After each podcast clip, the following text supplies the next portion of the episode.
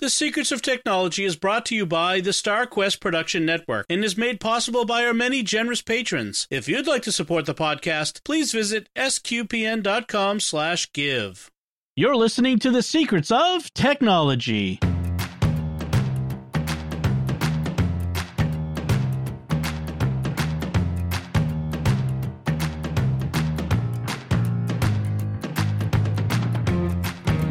Hi, I'm Dom Bettinelli, and you're listening to The Secrets of Technology, where we discuss the technology news that's important to you from a uniquely Catholic point of view. And joining me today on the panel are Pat Scott. Hi, Pat. Hello there. And Father Andrew Kinstetter. Hi, Father Andrew. Hello, hello. Uh, so, uh, hello there was totally an Obi Wan uh, reference. I, am sure. I couldn't. I couldn't repeat that. I usually do that, but Pat beat me to it. exactly. Oh, sorry about that. I let her go first this time. So uh, this week, where it's it's a Thanksgiving week is a slow news week, especially in the tech industry, eh, eh, unless we want to talk about Cyber Monday deals, which is apparently the only thing that was anyone was talking about in tech. Uh, which, I, frankly, we talked about Christmas shopping list last week, but uh, this time we can talk about something that's an, a sort of a perennial concern, a question, one of these uh, discussions that I think we all need to have. To, we need to think about, and that is about your Wi-Fi security in your home. Uh, pretty much these days, if you have internet access, you have a Wi-Fi router in your house, uh, and uh, it's a complicated little device that really is important for your own privacy and security, it, and you got to keep it managed prop- properly. And they're not always easy to do. Uh, these days, they're getting a little better. Some of them you can even do it from your phone, but even then, some of the concepts and the language is still fairly technical.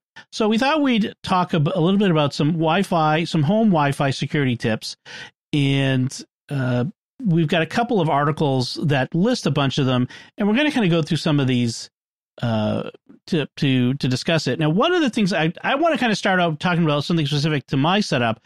I have the Eero, which is a mesh Wi-Fi router. Uh, it's fairly advanced. Eero is now owned by Amazon. It's fairly advanced, and we have um, a uh, so it's mesh, which means that there are some uh, satellite units that help spread that bathe the whole house in wi- a Wi-Fi signal, uh, and it's managed via uh, an app on my phone.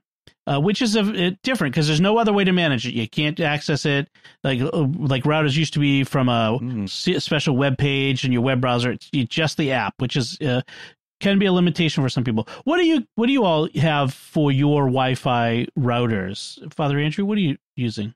I was just pulling mine up. Um, I have a I have a Linksys uh, router, and so I, I still can go to the IP address and, and manage my router through the through just a, a web browser. Okay. Um, and I forget exactly the model number, but I just bought it within the last few months when I moved to to the new parish. They had been they had a really old router, and so I just got rid of it and yeah and got a new one. So it and I just have the one and I don't I don't need anything more than that. It it hits everything that I would need it to. Um, right. Um, I have my my iMac is is hardwired to it for for podcast purposes, but it also reaches everywhere in the rectory that I would need it to. So, and are you primary the primary user like just yourself?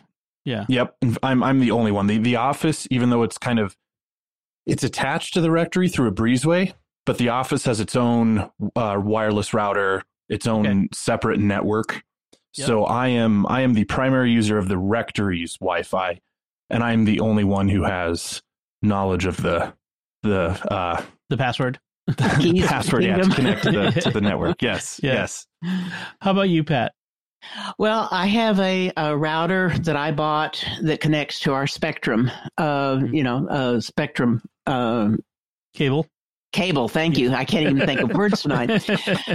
Um, and I, it is a web based browser. However, I also have a Google Mesh uh, setup. Oh. It plugs into the router. It is not a router itself in the traditional sense. It, you know, you just plug it into whatever router you've got. Yep. And then it sends its own um, network out to the rest of the house. And I've got like three total units one downstairs, two, actually yeah, one downstairs and uh, one upstairs, and then another one downstairs, and it spreads it really well across the house.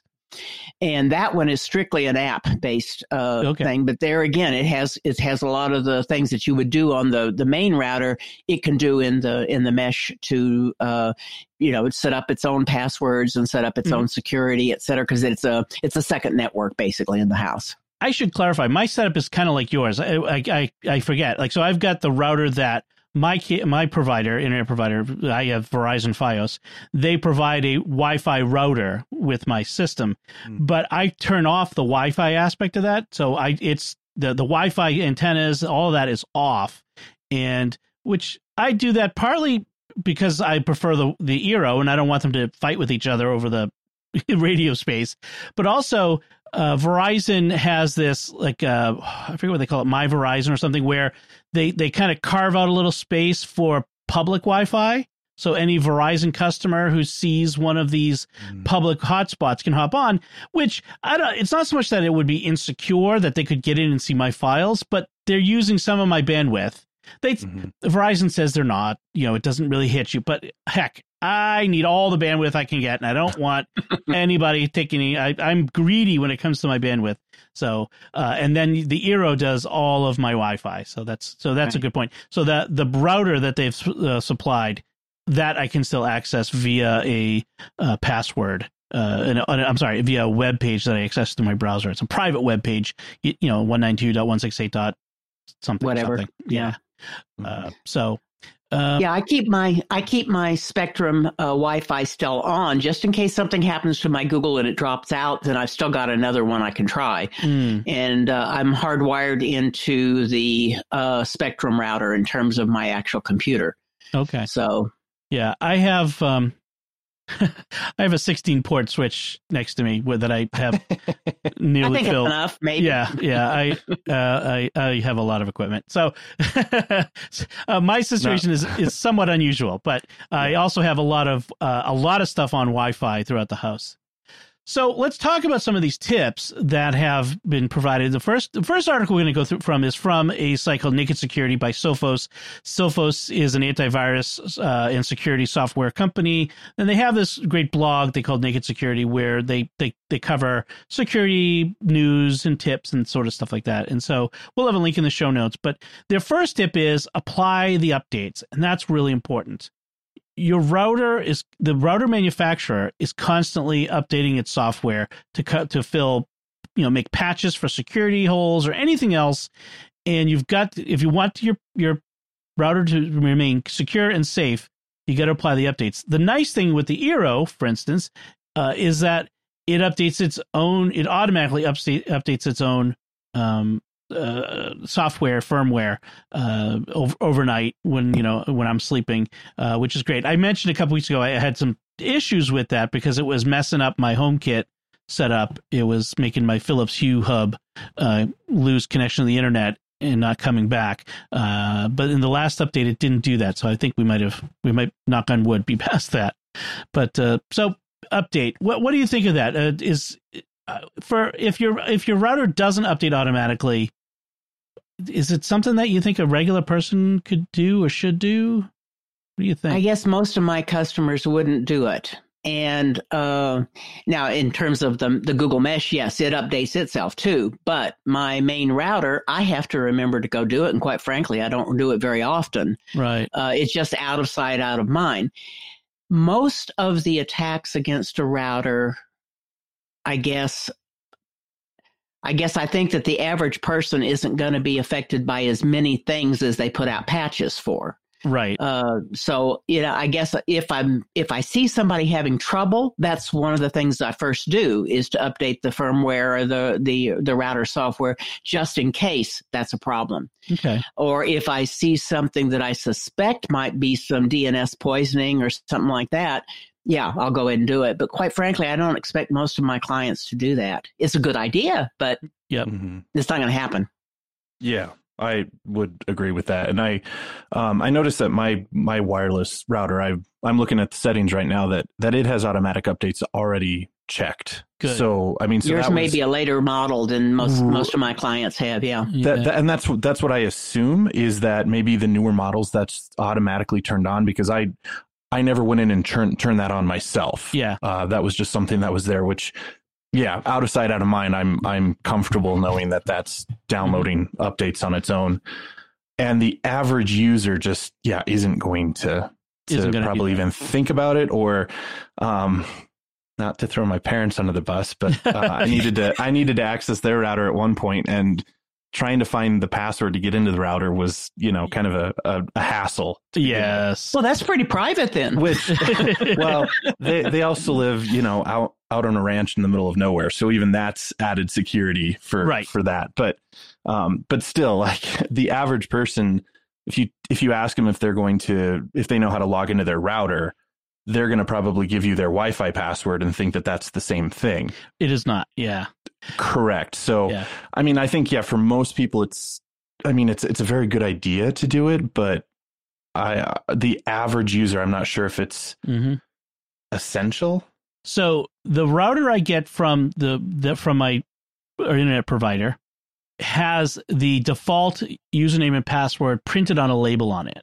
Uh, and we'll get to the we'll get to a tip about that in a, in a minute. But but the thing is, is yes, all get your admin uh, username and password and put it in your password manager because as we've talked about many times you should have a password manager put that in a secure place so that even if you don't want to do it if you have somebody a friend or a kid or somebody who comes and helps you they'll have it and they'll do it uh, mm-hmm. uh, but also that might be an, a reason to upgrade your router uh, from from it if it's more than a few years old it might be time because that also kind of goes along with our second tip, which is make sure your encryption is up to date. Now, encryption is how it it it scrambles the signal between the router and your device, your computer or your phone.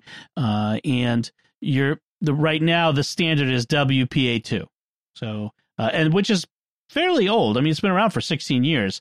There are some some routers used to do WEP. That is a completely insecure. It was cracked many years ago. It it'll take the, a script kiddie about 30 seconds to break into it. So don't use WEP. Um, and frankly, I remember the day when people just didn't put passwords on their routers. Yep. Um, At least the companies are putting default ones on there, and uh, even making the Wi-Fi sometimes uh, nonsense words joined together. So at least it's something they could type without having to go look at the look it up every second. Yeah. But uh, yeah, it's and I think that uh, more more recently, if the router is very slow anyway, I usually say if it's more than three years old, go go ahead and get either get your company to replace it or uh, go ahead and get a new router. Mm-hmm. Yeah. Yeah. Uh, and then the third tip is to which is related, is to pick a proper password. In other words, use a good password. And here's something to, to, say: you don't have to type in your password very often. Okay, it's it usually you type it in once to the device when you've changed it, and eh, you know the password, and then it's it's set. There are ways to, uh, in fact, uh, in both Android and iOS devices, can you can set them up so that they read a QR code and in and set up your Wi-Fi credentials. So, and I'll I'll link to an article uh, that I found online that explains how to create the, such a QR code because it's great if you have guests and you want to put them on a guest network, which is another thing we'll talk about in a second, uh, or if if you are changing the password on a regular basis and you want you've got you know five kids with phones or iPads and things that need to change them this is a way to disseminate this information fairly pain free so that not everyone has to type it in uh, but have a good password, not an easy to guess password. Uh, and um, there is there's another tip in, the, in a different article that that will mention that recommends changing it once a month. What do you think of that? Is that the articles that I've read about places that required people to change passwords more frequently actually made it worse because they would then tend to write them down where everybody could see them, you know, uh, real easily so that so that they wouldn't have a problem logging into their account. It was more problematic to have it changed more often. It was more important that it be a decent password. Right, right. Yeah. Uh, I would tend to agree with that. I think if, if you have a change password every month sort of thing, you're going to come up with a, I mean, unless you're using a password manager that randomizes it, you're just going to like have the same base password and then just add like the month, you know, right. or the just an increasing number.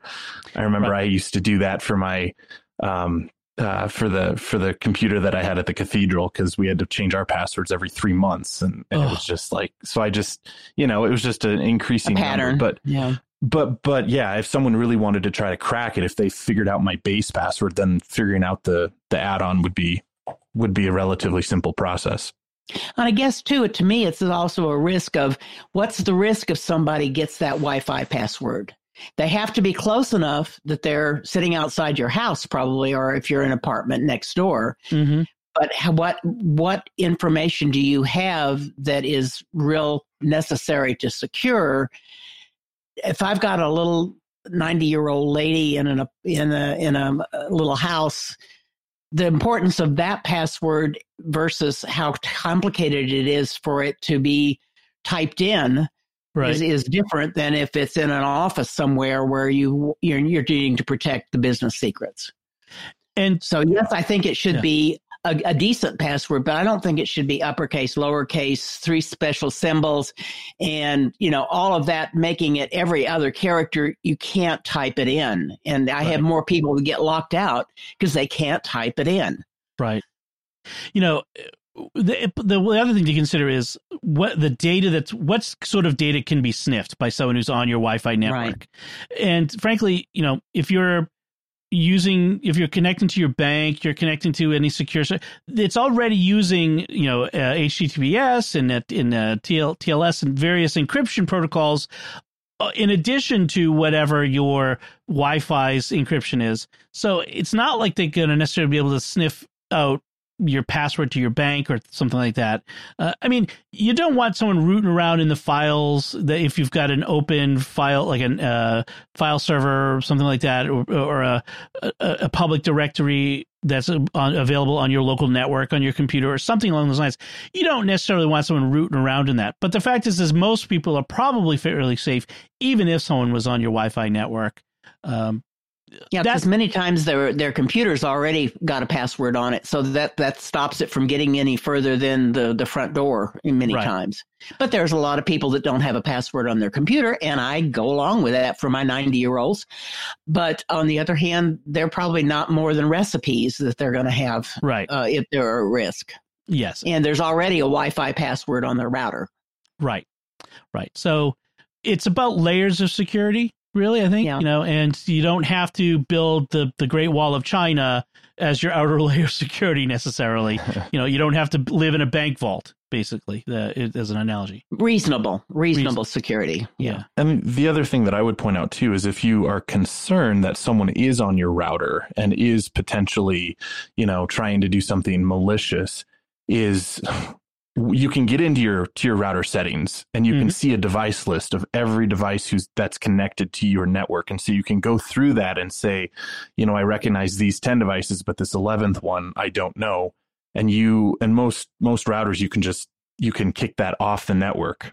Um, right. Or change your password a, so that yep. from now on it's different. You know? yep yep um, yeah, that's another good tip is to, to, is to periodically look at the list and see who's there, what's on there, what's do you recognize? And you know, sometimes you'll buy a device and you'll put on your network, and what it tells the router its name is is not immediately obvious to you what it is. It's sometimes numbers or something. Yeah, and I've actually had a few times where I'm like scratching my head, going, what is that? And it turns out it's, oh, that's that new, you know, light bulb or something. You know, it's like, why are you calling yourself that? Uh, so it's a, it's a, but it's worth looking at. And sometimes you see like, you know, Jamie's MacBook. You're like, who's Jamie? like, sorry, mine. Jamie, not on here. And, you know, uh, I think you mentioned something uh, else that was, that's really relevant. Again, another thing about how each person's situation is different whether you live on a ranch, that's one thing. If you live in a in an apartment building, well, that's a whole nother mm-hmm. question that you need to be maybe a little more secure with. So those those ele- those elements come into it. Or in a nursing home when you've got lots of people on, at that point you've got just like an apartment building. You need to you need to protect your stuff. Right. Mm-hmm. Uh, one thing that I I have done is is and a lot of Wi-Fi routers allow you to do this, is I've set up separate profiles. So I have a profile set up for all of the devices that my kids access. There's a couple of iPads and iPhones in there, and uh, with the Eero, you can do, set up content filtering, so they're not able. Those devices in that section can't access these kinds of sites, or very. I can make specific sites that they're not allowed to access. They will. I can also turn off the Wi-Fi for those devices during certain hours, which is really nice. Um, a little i ran into a little problem i tried to block streaming services on their devices because i don't want them watching disney plus the mandalorian or uh, you know anything you know YouTube or anything like that, you know, without supervision. that's one of our big things. Uh, but when I turned it off, it turned off Apple Music for them, which I'm fine with them listening to, to music whenever. And it's like, oh, how do I? I could whitelist the servers for Apple Music, but I don't know what the servers are. And they're apparently not Apple.com because I tried that. so I don't know. So I got I, I have to do a little more research on that. But uh, I bet you the Apple Care could probably give you a little bit of help on that. You know what? I probably should try it. I didn't even, I didn't even think to try it. I think I will contact them and ask, uh, you know, how can I whitelist the Apple Music service? Mm-hmm. Uh, that's a good idea. Uh, so I'm gonna, and if I find out, I will, I will report Please. back on the show. Uh, so uh, profiles are a great way to, and I also have a profile set up for all of my Internet of Things devices all of my smart home stuff so that if I find if if I get like some type of sense that something is violating security, I can shut them all off with just one touch, and they're all you know off the internet for whatever you know for. I don't expect I'm going to use it, but it's it's there for to help. Um, yeah. I was, I was back to the Wi-Fi and the router password. Mm-hmm. Um, if you're helping other people set up routers, you know, like people like your aunt or your uncle or your mom or whatever, uh, one thing I've done is you've got physical security in a house and you've got router security with the firewall, but they need to know if somebody comes in how to help them with their router. I've been suggesting that yes, change the default one that the the the company puts on it, but then put a little label on the yes. bottom of the router, tape it on the bottom so physically, a technician's going to go over and look to see what router it is, and and look and oh, here it is, you know. Mm-hmm. But the uh, nobody who's not in the house could get to it, right? And yet, it is something that is written down for them. Right, right. That's a good idea. Both, both the Wi-Fi password and the router password. Yes, uh, mm-hmm. would be a place to do it. But as I say, I put it on the bottom. It's not visible. It would have to be somebody physically that knew that they were looking for that. And if they're already doing that, then they're already in trouble. Yeah. If it was a bad guy. That's not what they're going to be going in if if they're broke into their house. Yep. Yep. Um I've got a couple other points to make yep. too. Um, one that's helpful if you have iOS devices and sharing a password is that um, if you are already connected to like your own home personal network on your on your iPhone or iOS device, and you have a friend come over and you want to share the password on an iOS device, when they try to connect to your network, your phone or your iOS device, usually if you have it open and it'll recognize that there's another iOS device that wants to connect and you can share the password without uh, them through, ever seeing it. Right. Right. Right. Yeah. Exactly. So that that's especially if you have a super long, complicated password, you can share it without having to type it in. You can share it without them at all seeing what it is, and that's that's super helpful. Thank you. Um, the other uh, point that I wanted to make too is is routers have the option of of having a guest network as yep. well. So if you're concerned about having a guest who's coming, you know, connect to to the same exact network where all of your devices are connected, you can turn on a guest network, which is its own separate, you know, um, ID, wireless ID on your on your device, and they can connect to that, and then they would be they would be separated from all the other devices that are and if they've got a virus you're protected. Right. Yes. so yes. that's often something that you would see seen done or right. um you know some people will have like a little a little framed print on their wall that says you know the guest id is this and here's the right. password and um, right Airbnb, b&b for instance or something yep yeah. yep. Airbnb is a great thing that i've seen it at so you know the the network name. You like when you look in your Wi-Fi list, and you see all the the, the all the different routers you can attach uh, uh connect to, or the net the networks, Wi-Fi networks. Uh, so that name is you can choose what it is. Uh, there is a default one. Uh, the, the, Xfinity one is Xfinity Wi-Fi, and there's a million of them in every neighborhood where there's Xfinity. The same thing with Verizon. Uh, links it's Spectrum all the, has their own. Yeah, AT and T. Yeah. Yep. So what you can do is, is, in order to avoid confusion, is you can give your own personalized version of that.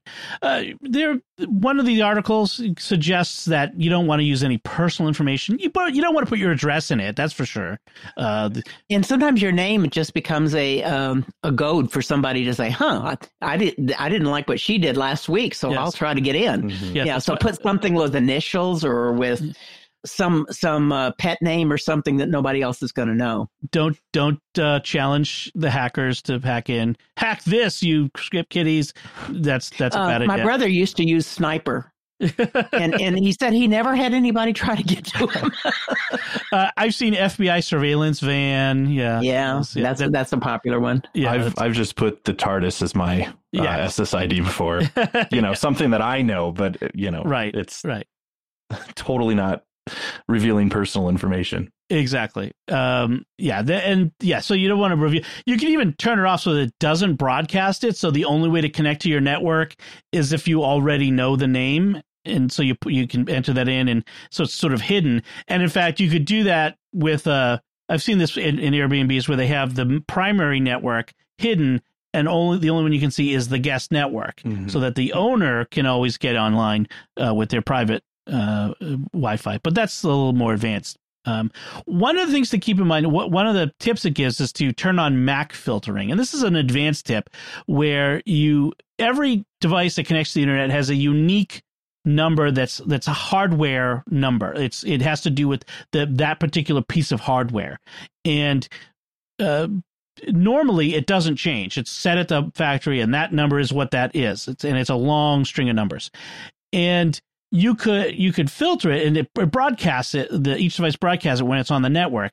and you could say only the device these devices with these mac addresses are allowed on my network and if you're really trying to be really secure that might be a thing to do there is something you have to be careful of which is that uh, newer uh, devices running iOS 14 or iPad OS 14, and probably I think Big Sur. I haven't installed it yet, and I'm not certain, but uh, it might be true for that as well. Is they have a, an option where you can uh, anonymize that number. So you, your device will change it when switching between networks so that you can't be tracked across networks which is i think it's a nice idea.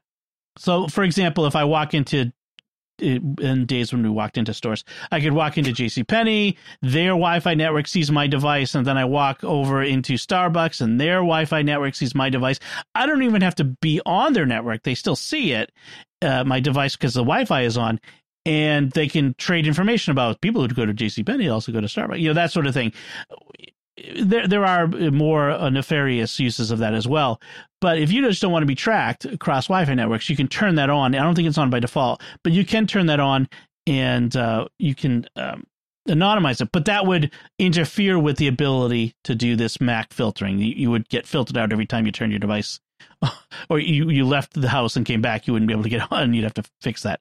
So just something to keep in mind. Um, there is, and, and, I've had more people that did filtering like that, and then all of a sudden could not figure out why the new printer they were had got yeah. wouldn't work, and right. so it almost it backfires on you. Right. So you have to use it judiciously. Yep. And it's amazing how many things that you don't think are on the Wi-Fi network that are. yes.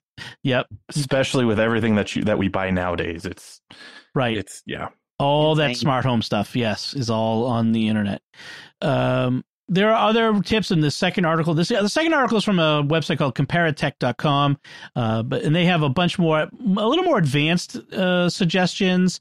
Uh, things like turn off universal plug and play, um, what is what exactly is Universal Plug and Play? What is what what devices would I have that would use that?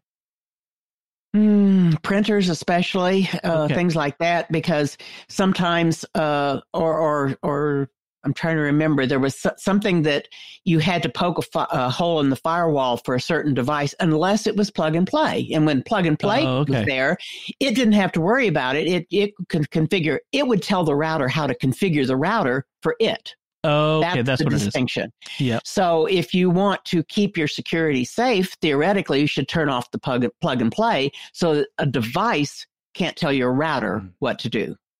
Right. You want it to be the other way around. That you want the router to control what the devices can do. But, and it was for ease of setup. That was really what it was for. But you're going to want to. But then, if you do that, you you're going to need to manually uh, poke a hole in the firewall. You open right. a port for every device. Make sure that the so that's that's something to keep to keep in mind if you're, if you're not handy with that.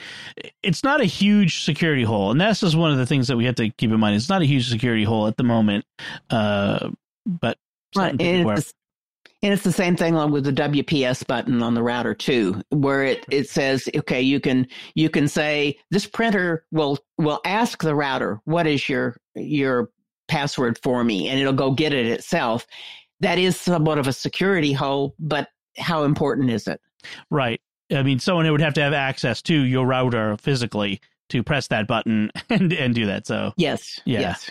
Um, there are there there's some others turning on the firewall. Definitely should always have your firewall on. In fact, I think most newer routers come with the firewall turned on. Um, I'm trying to think of other things. Uh, static addresses. You don't want to probably don't want to deal with that. The one that made me laugh. I have had some printers yeah. that I had to do a static address, but that's right. about the only thing. The one that kind of made me laugh is turn off your router at night. And I'm thinking, these no. days, you know, it's a bad idea just because these days, so many maintenance functions for so many computers happen at night when you're not using the computer for school or work or whatever. Uh, like for I have uh, I do uh, cloud backups, and I constantly overnight I've got a lot of data streaming out, you know, and that's the best time to do it. So. Uh, I, I, I would point out though that that what that what that makes the point though is that like if you're sort of in a panic and you think something is going weird and screwy and you just don't know what else to do yeah the, the, simplest way is just just unplug it and turn it off and right. i mean and then and then call call someone who knows what they're doing and you know and then kind of regain your footing so i, I would i would use it more in a that kind of a situation versus just a standard yeah. i'm going to turn it off every night for security purposes yeah. Um, and then there's there are some really off the wall ones like creating a Faraday cage and things like that. Well, I won't get into that, but uh, no. but you can read them in the links that we'll have in the show notes if you want. But I think if you do the basic ones that we mentioned already, you should be pretty secure. You know, keep a, have a good password. You know, use good encryption, that sort of thing. One of the yeah. comments I wanted to make is the, um, the the VPN thing. I've had several clients that you know we talk about VPNs and how when you go to a hotspot you should use a VPN because that way nobody can can uh, see any of the plain text traffic that's going across. But I have a few clients that have gotten so happy to have a VPN that they put it on their home networks too. And in some ways, your router is already doing the encryption for Wi-Fi, and it basically ends up slowing down your network a whole lot if you put a VPN on. Yeah. Uh, some of them is about 50% throughput. But if somebody really was writing that book that was an expose of of their senator and wanted to make sure that nobody got to it, yeah, go ahead and do it. right, right. Uh, yeah, in general, you probably don't need to be running a VPN through your router from your computer. Yeah. There are some people who were concerned that, you know, who can see my traffic? Well, of course, your internet provider mm-hmm. can see your traffic, and they don't want that. Right. So I've got a few, uh, I would say, extreme cases that, that do run a VPN because of the, the sites that they go to, they don't want anybody knowing that they've right. been there. There are there are certain professions like lawyers and doctors whose data needs to be very secure, or people who work in government or law enforcement, that sort of thing, whose data needs right. to be very secure. Usually, their their security is provided by their employer, unless Correct. they're self employed and that sort of thing. But yeah, there are cases where you'd you'd want to be ultra secure. Uh, so I get that. I get it. Um, all right, I think that should do it for now. If we if we have, we might even revisit this uh, topic again, especially if if you the listener have any questions about things we didn't cover, any Wi-Fi related, Wi-Fi router related questions, we'd be happy to field them and see well, you know some more discussion on it. But uh, this should, if you just follow the ones we talked about, that should do you pretty well. So, before we move on to our next segment, I do want to take a moment to thank our patrons who make it possible for us to create the secrets of technology, including Kim L., Michael S., Craig C., Mary N., and Daniel Z. Their generous donations at sqpn.com slash give make it possible for us to continue the secrets of technology in all the shows at StarQuest. You can join them by visiting sqpn.com slash give. So let's talk about some headlines. Uh, so Microsoft is working to help us Microsoft tries to kill the pointless work meetings, says the headline. Uh, although I, I, do need to point out that Microsoft is somewhat responsible for pointless work meetings by inventing PowerPoint. so uh, let's just let's just uh, call a spade a spade here with Microsoft. You know what I mean? You, you have things to make up for. Uh, no, apparently, according to the article, I'm not sure exactly how this is going to kill the pointless meeting, but it says that they've they're patenting a technology that could through a mix of cameras and sensors for physical gatherings, uh, predict the likelihood of a meeting being useful and suggest alternative times, locations, and people. If a meeting was likely to be ineffective, it'll score meeting unnecessary meetings on body language, facial expressions, the number of attendees. And I'm I'm kind of I didn't read the patent filing because it's legalese and very dry. But I'm trying to figure out is this we're going to grade meetings that you're already had and and then tell you whether you should continue to schedule more of them because that's what it sounds like is it saying you know yeah. subscribe to our service we'll tell you the times that we think you should reschedule a meeting because the time was bad or people seem to be checking out because it was after lunch on a friday and things right. like that um, I, I, here's a product in search of a need i think. Yes. Yeah. I, they're, they're not it's not going to get at the heart of what what makes a problematic meeting.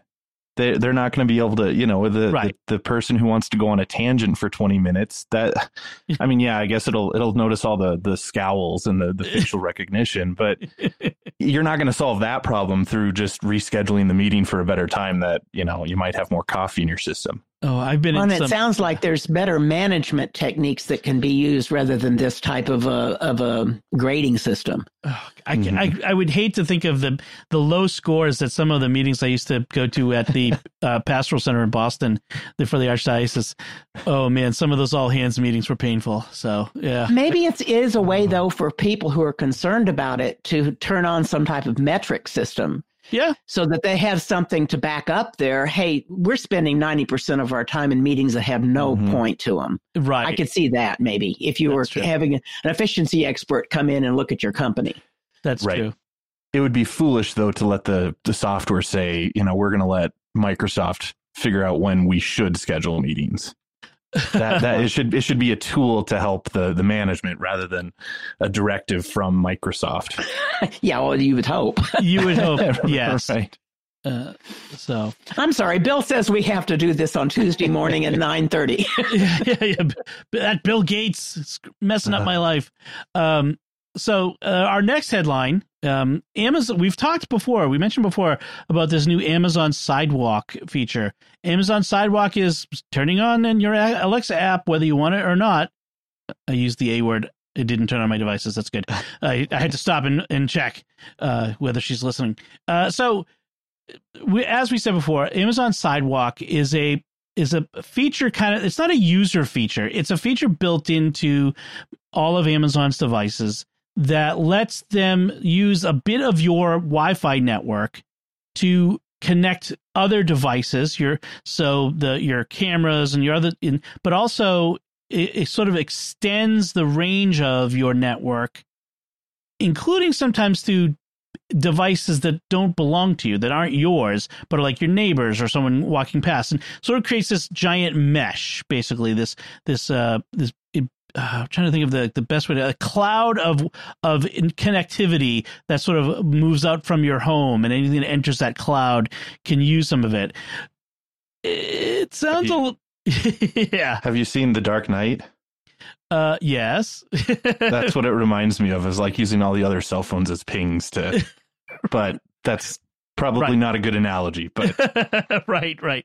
So well, I've I've seen some things about towns that set up a a, a little mesh network using uh, very simple routers to allow people out on the street to be able to use Wi-Fi without having to use their cellular. It's kind of that like that, only in neighborhoods.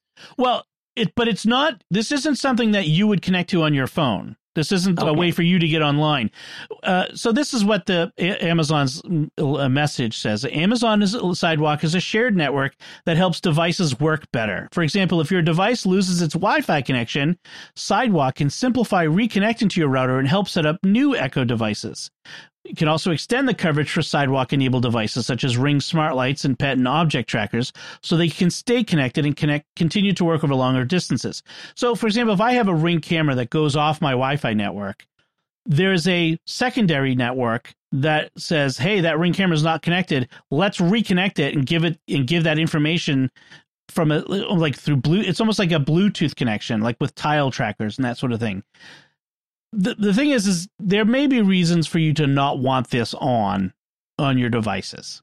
Uh, some people are a little leery of the security implications. They're a little leery of Amazon having a private network of all of your echoes and rings and whatnot in your home, separate from your regular network that lets other people connect through your network your philosophy of privacy is going to have a lot to do with whether you think this is a good thing or not.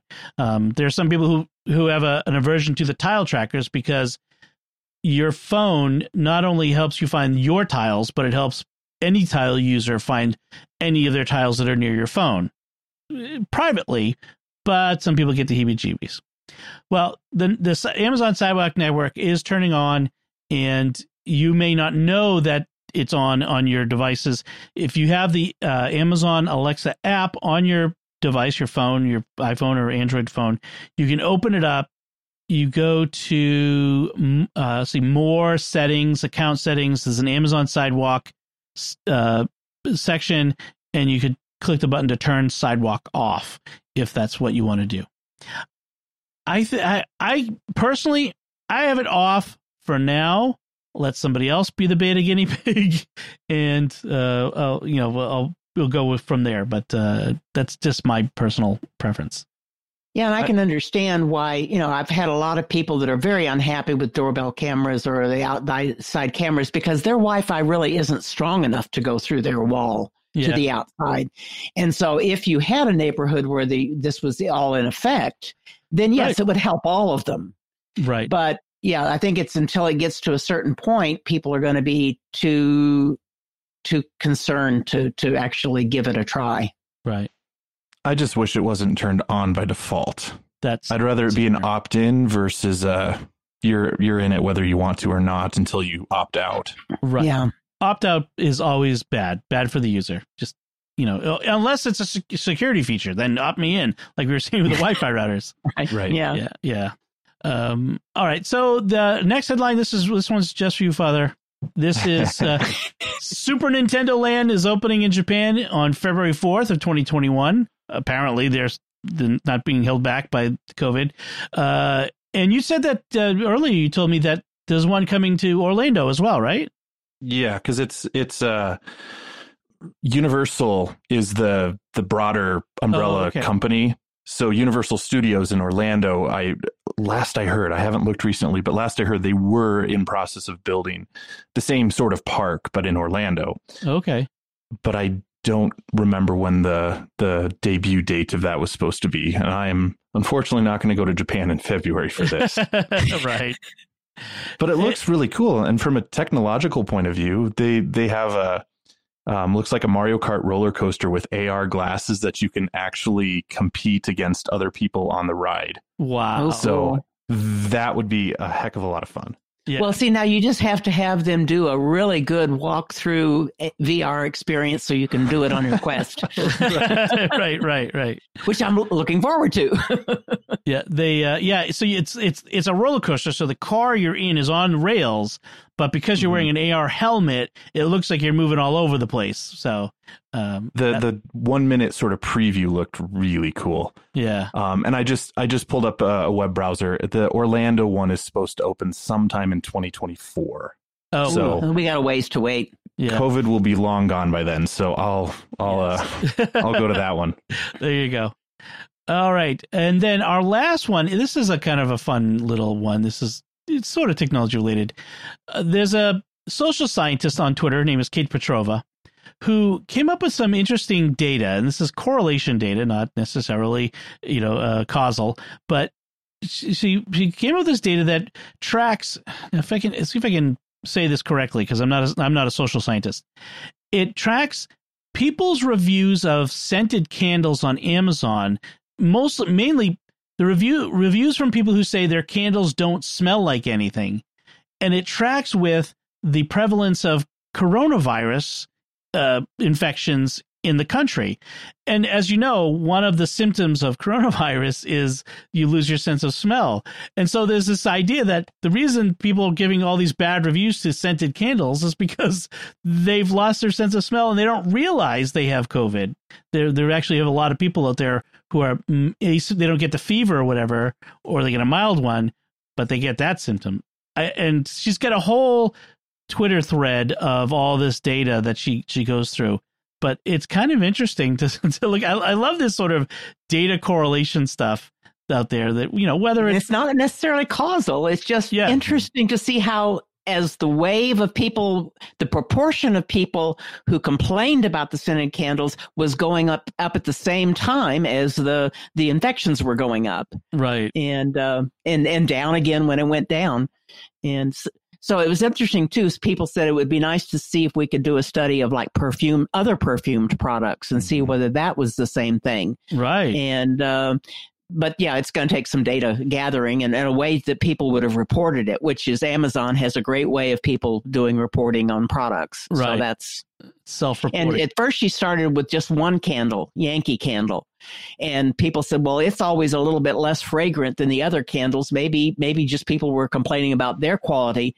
So she went back in and looked at four other brands, and the same yeah. rates applied and the, and the the re- reviews of she showed the reviews of scented versus unscented candles, like candles that are sold as unscented, and there was a difference. There was a clear difference. The the unscented candles they were fine. They their people didn't care fine. about the the quality was fine for those. Yeah. yeah. Well, and it and it's sort of just funny too. I mean, it's it's it's fun to kind of look at it from the COVID perspective because I suspect that many of them are indeed COVID related.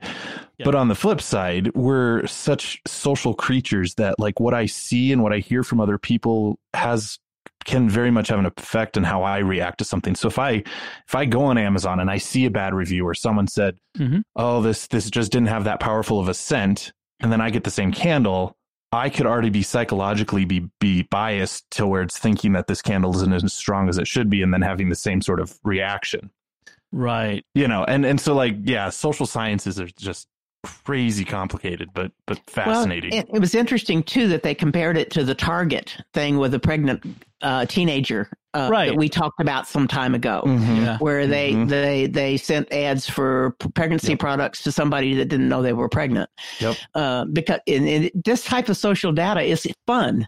Mm-hmm. And it's not mm-hmm. necessarily going to change the world, but it sure is interesting. right, right. Well, actually, I've been I've been reading articles like social scientists this year and behavioral scientists.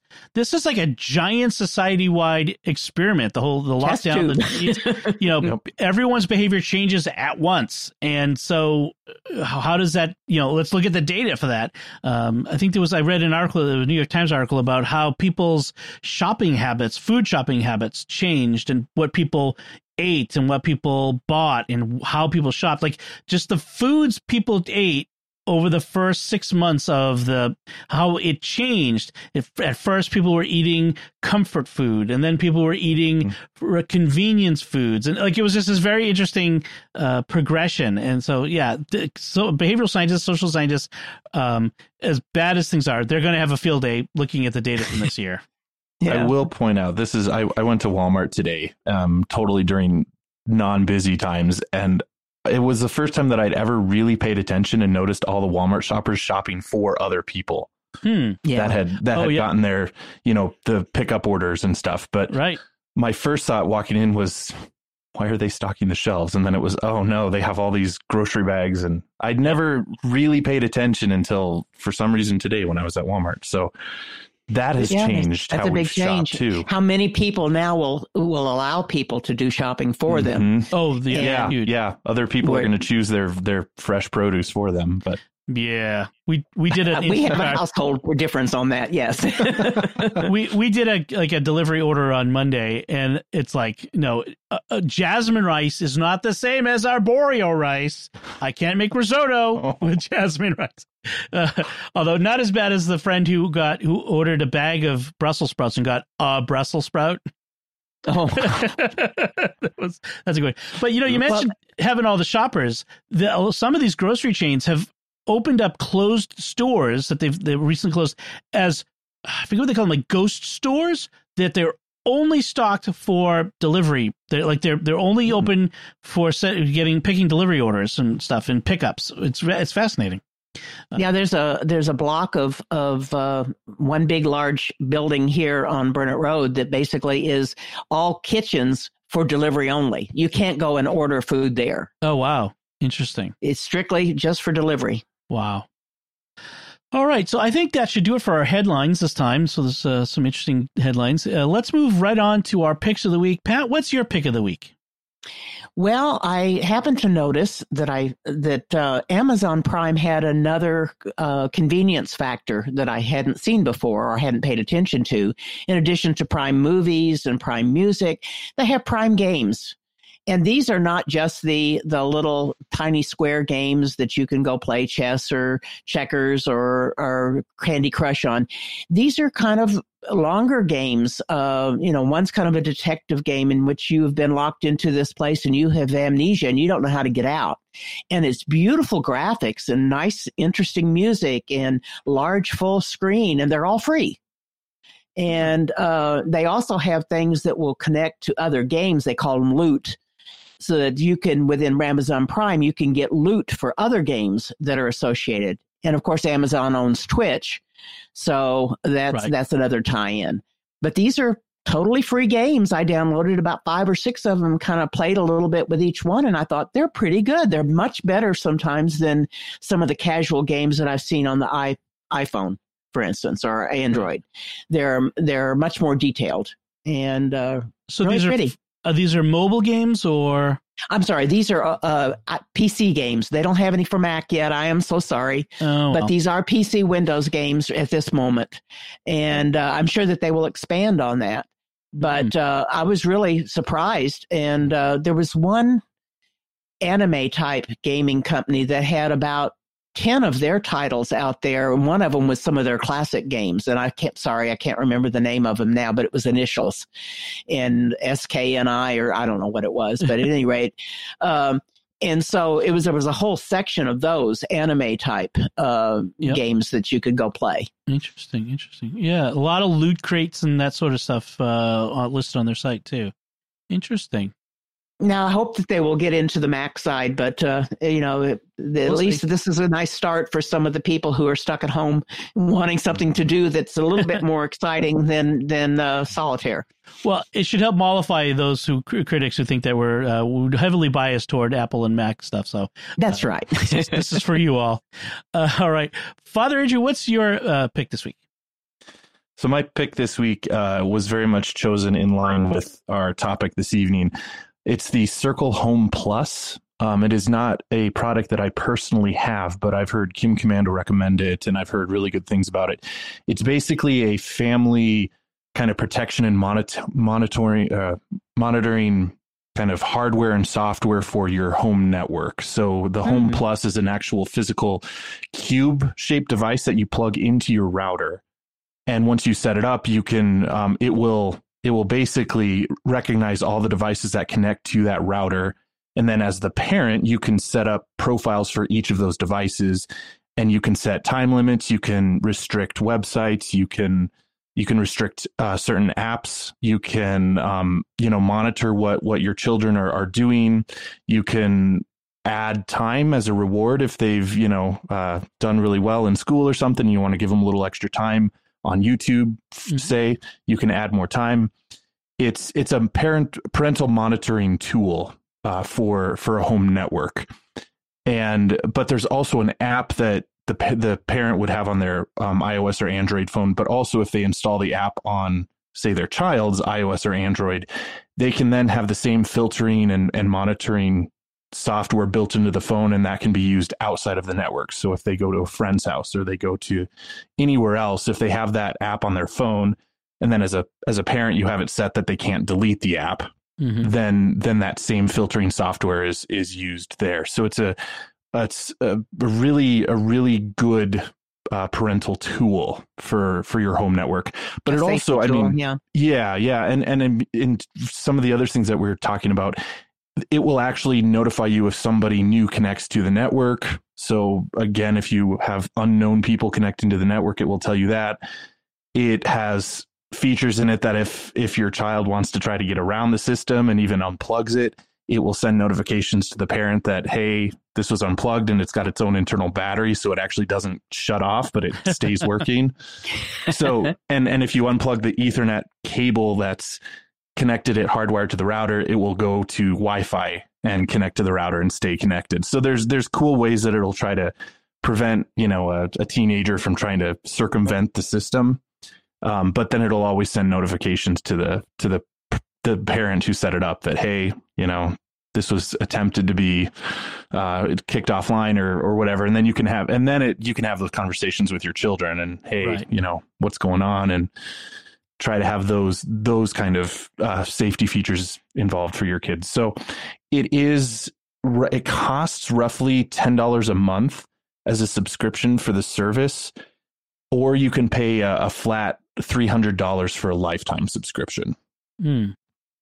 And I know at one point it's not there anymore, but I know a few years ago Disney sort of uh, almost co-sponsored it. It used to it used to be called Circle with Disney, and Disney kind of had had some uh, they would share videos through it for the kids and everything, and so they they promoted it as well. But I don't, they're not currently uh, listed with it. But okay, I know Disney at least was behind them as well. Right, that's a good one.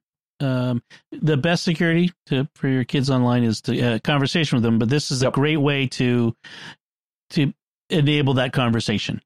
Right. keep, right. keep them keep them honest. so that's good.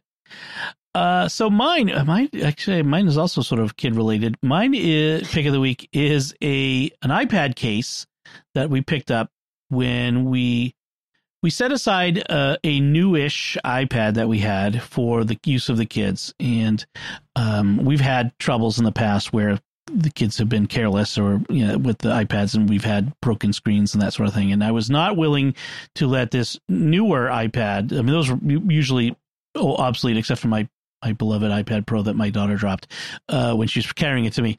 Uh, I still have flashbacks of seeing it fall. But uh, so um, this is a so this is a iPad case called from Seymac S E Y M A C, and this is a really strong drop protection case. It has you know, it's got the rubber thing all around it, which is good. It's got good splash protection. I'm not sure I would drop it in a pool, but uh, it's it, has got rubber coverings for all the ports and that sort of stuff.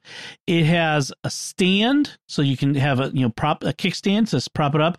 It has a handle, so you can slide your hand in the back to hold it securely one handed, which is great, and it rotates, so you can do portrait or uh, or landscape.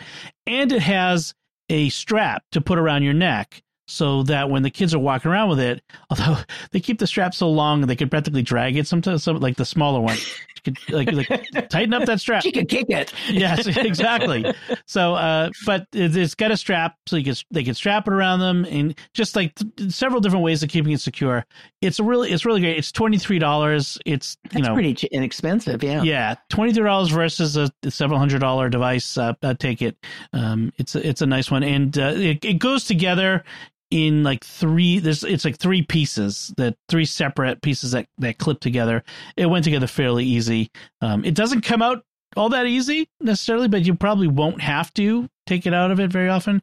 Um, yeah so it's uh, it's nice. And in fact there is a, a the part of it is a cover for the screen itself so it's a screen protector built into it. So yeah it's it's um good device all right, I think that should do it from us. What did you think of our discussion? If you have any questions about anything we talked about, including home Wi Fi security, you can let us know by commenting on the show at sqpn.com slash technology or the SQPN Facebook page, facebook.com slash StarQuest Media. or send an email to technology at sqpn.com. You can find links from our discussion and our picks of the week on our show notes at sqpn.com. Uh, be sure, if you have not yet done so, subscribe to the show in Apple Podcasts, Google Podcasts, Stitcher, TuneIn, your favorite podcast app, or on YouTube at the SQPN YouTube channel, where you should make sure to also hit the bell to get notifications. Until next time, Father Andrew Kinstetter, thank you for joining me and sharing the secrets of technology. Of course, this was great. Pat Scott, thank you as well. Glad to be here. Thank you. And once again, I'm Dom Bettinelli. Thank you for listening to The Secrets of Technology on StarQuest.